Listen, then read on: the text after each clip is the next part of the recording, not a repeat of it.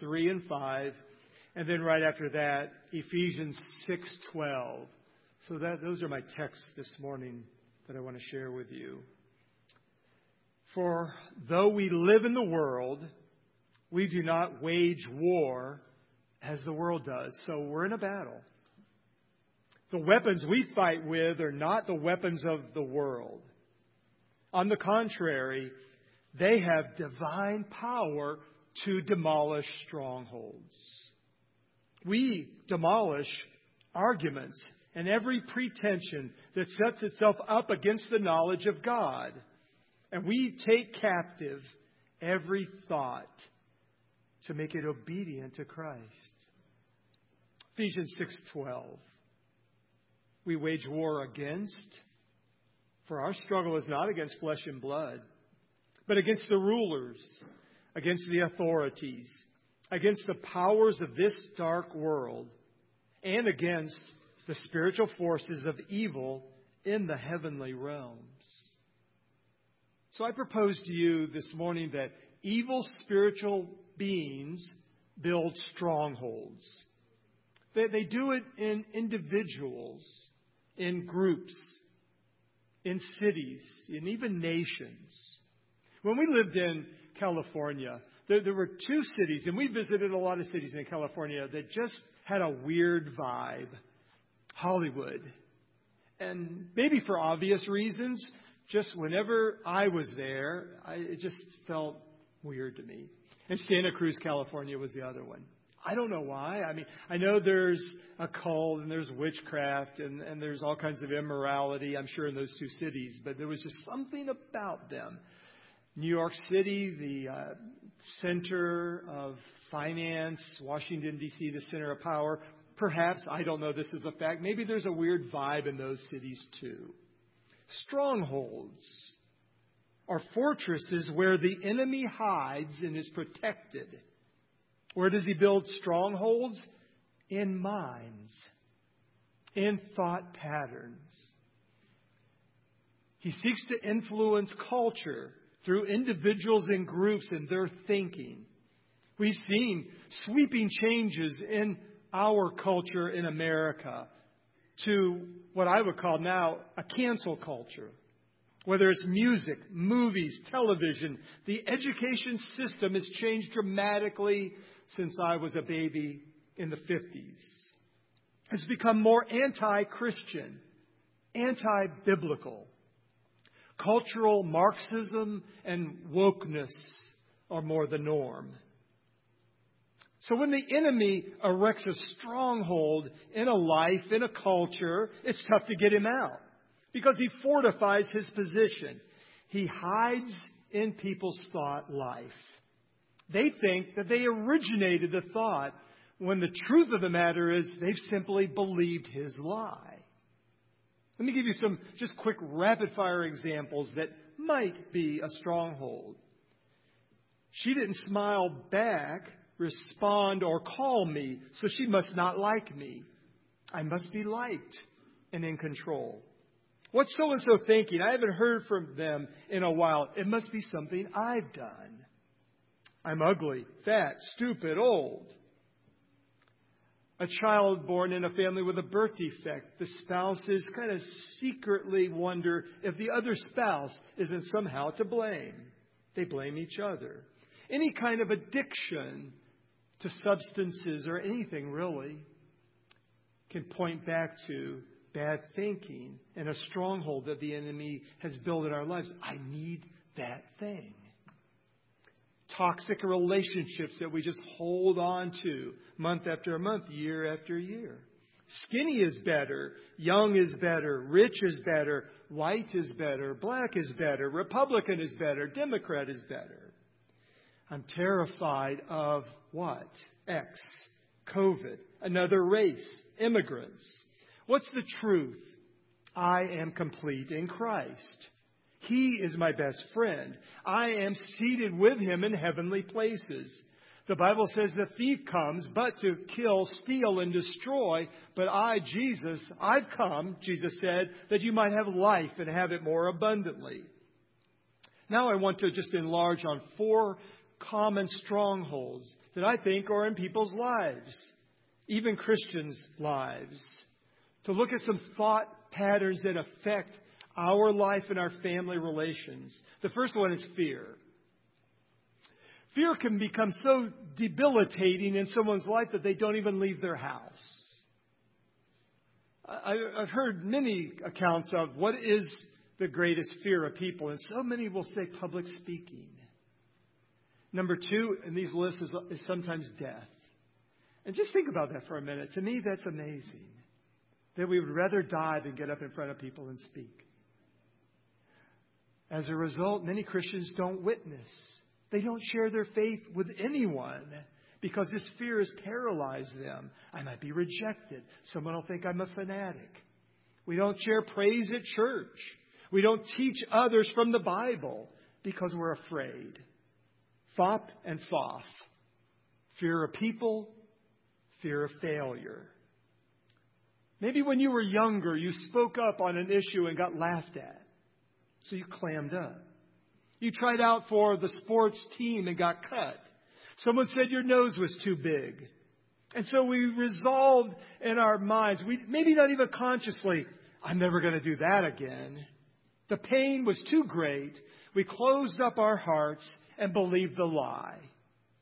Now we stay safe. We stay quiet.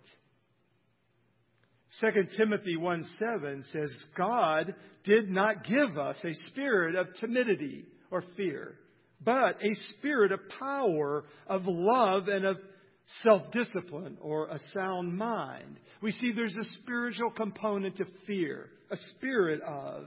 The enemy enters the trauma or hurt, builds a stronghold there through the lies we believe, and he stays and torments us. Job said, The thing I greatly feared has come upon me.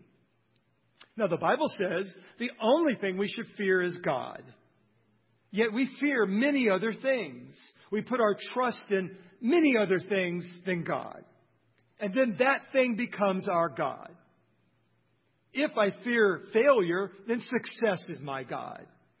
If I fear people, I've made them my God.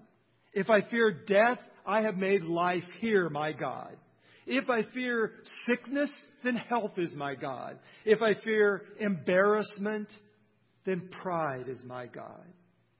We don't surrender ourselves completely to God and say, whatever you want to do with my life, Lord, it's good.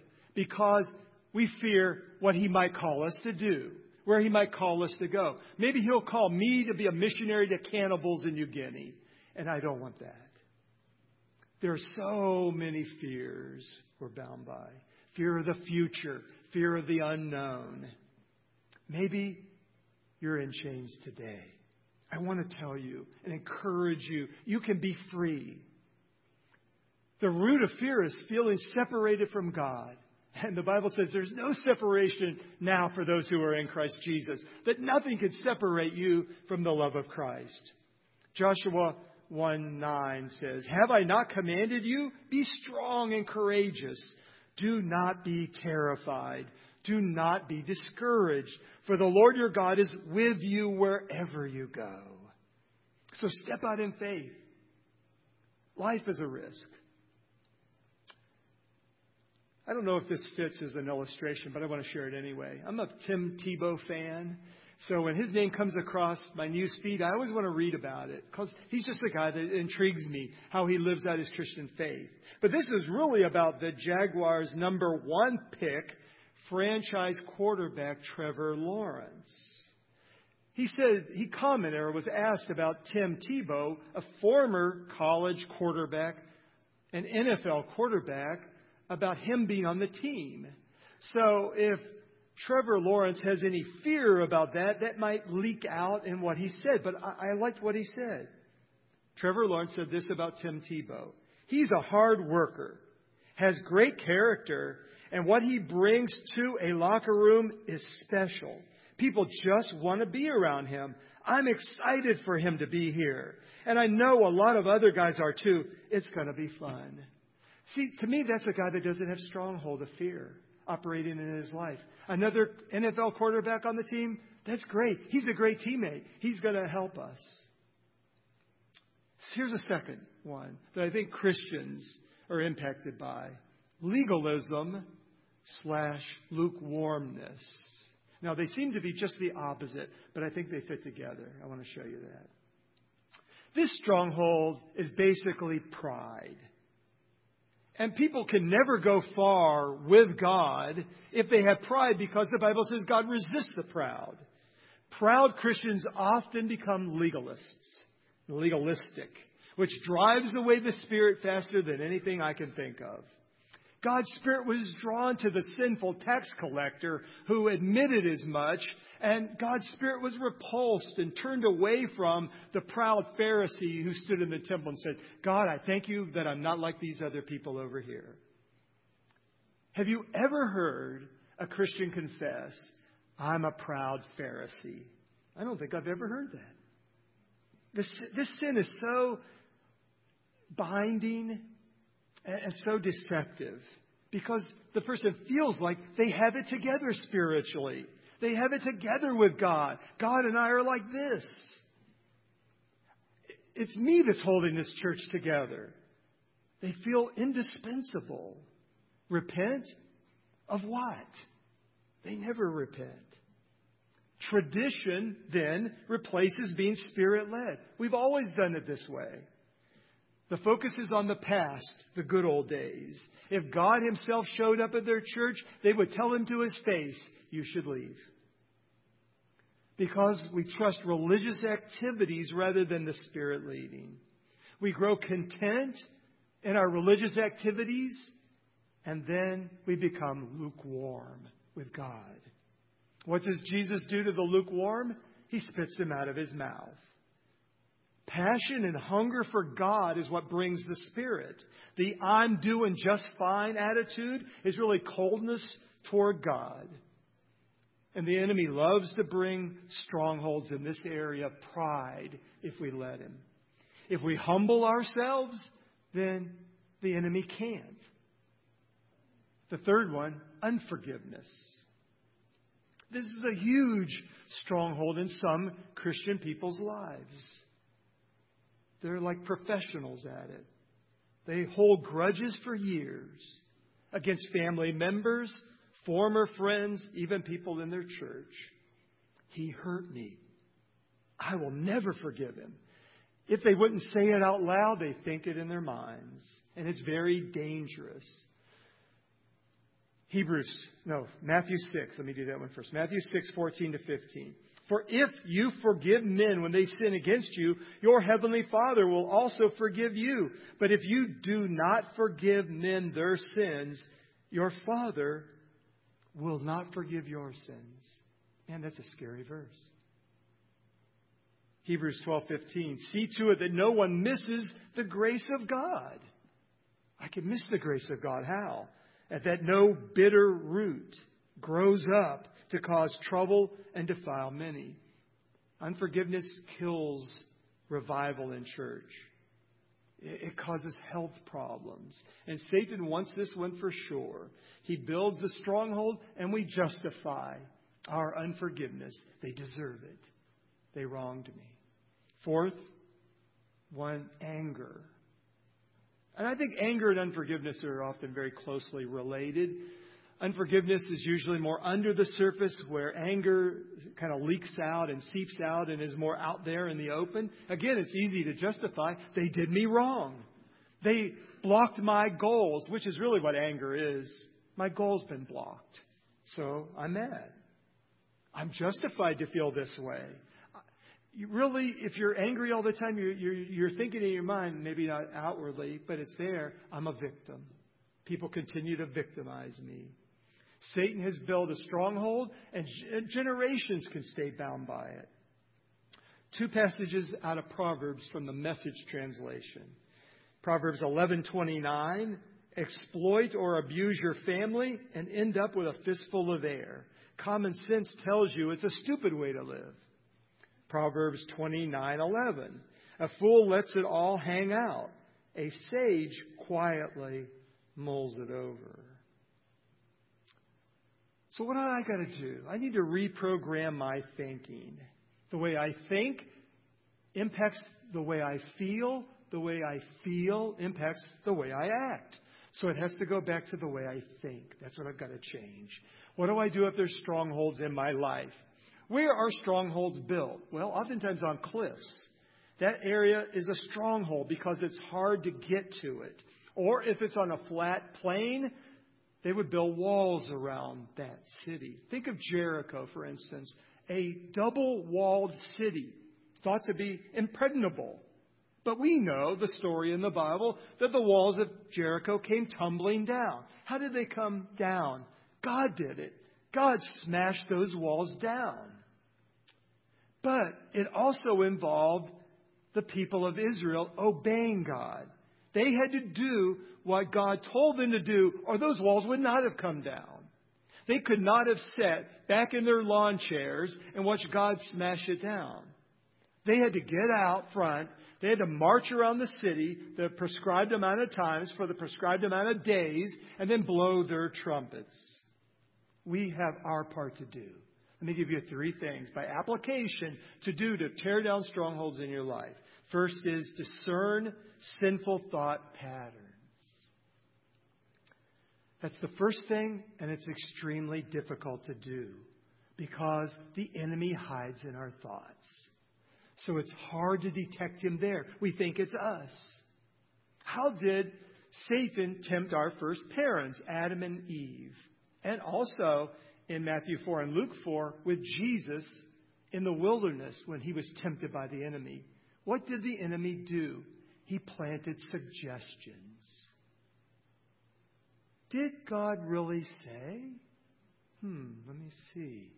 Of course, God said. But we begin to doubt. Maybe God didn't say. You'll be as God. That's false. But maybe I will. We think it's our own thought, but it's really Satan's lies. Then he gets in and builds a stronghold there, layer upon layer of lies. And then he's firmly entrenched. So we need the objectivity of the Holy Spirit and other people. We ask the Holy Spirit, would you please reveal, Lord, any patterns of thinking that I've developed over the years, maybe from a past hurt, some unforgiveness, or whatever it is? Would you show me that? Would you reveal that to me?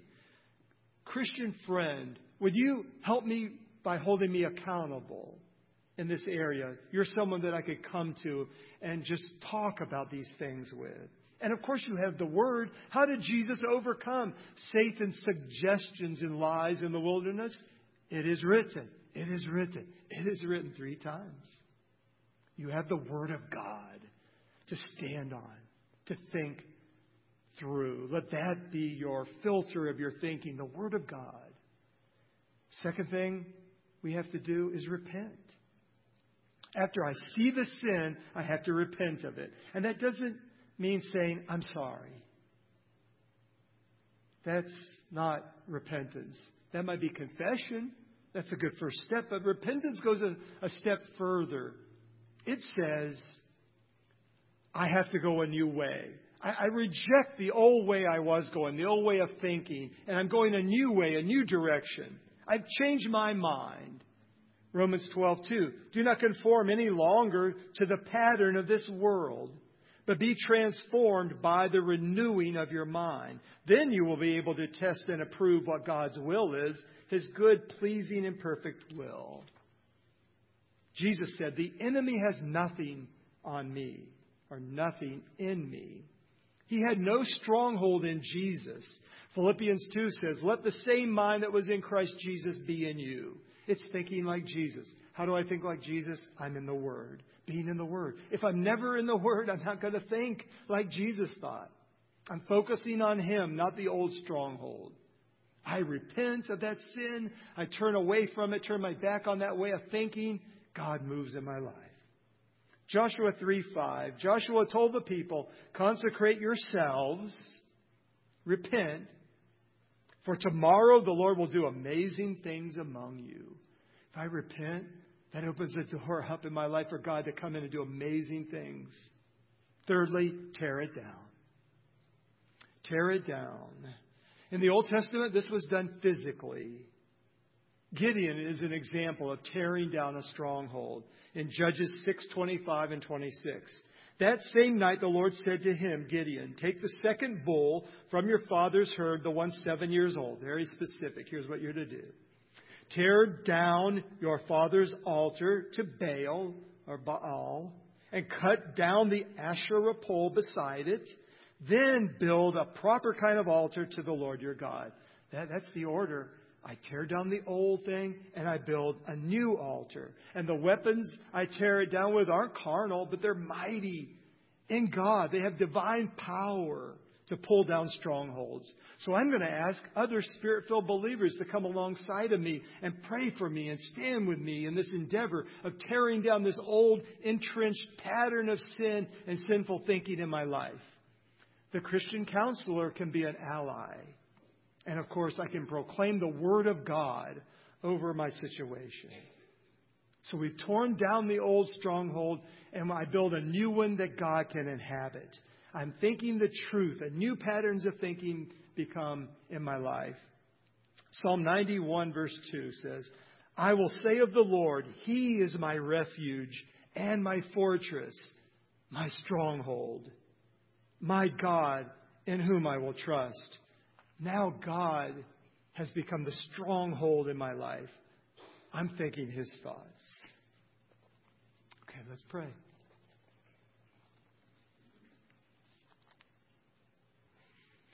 Lord, I would pray right now that your Holy Spirit would begin to do a work in hearts, in minds, in spirits, in this room. It could be a dramatic work that everything changed right here today, or a work, a process that it began today and it's carried out. But Lord, I pray that you would deliver us from sinful, wrong, unbiblical thinking that perhaps we have been entrenched in for years. That we would see it for the first time and repent of it and tear it down and rebuild in your word. Oh God, I pray that you would do a healing work that we would think like you. Lord, you are our refuge. You are our fortress. You alone are our stronghold. We are safe in you. In Jesus' name, amen.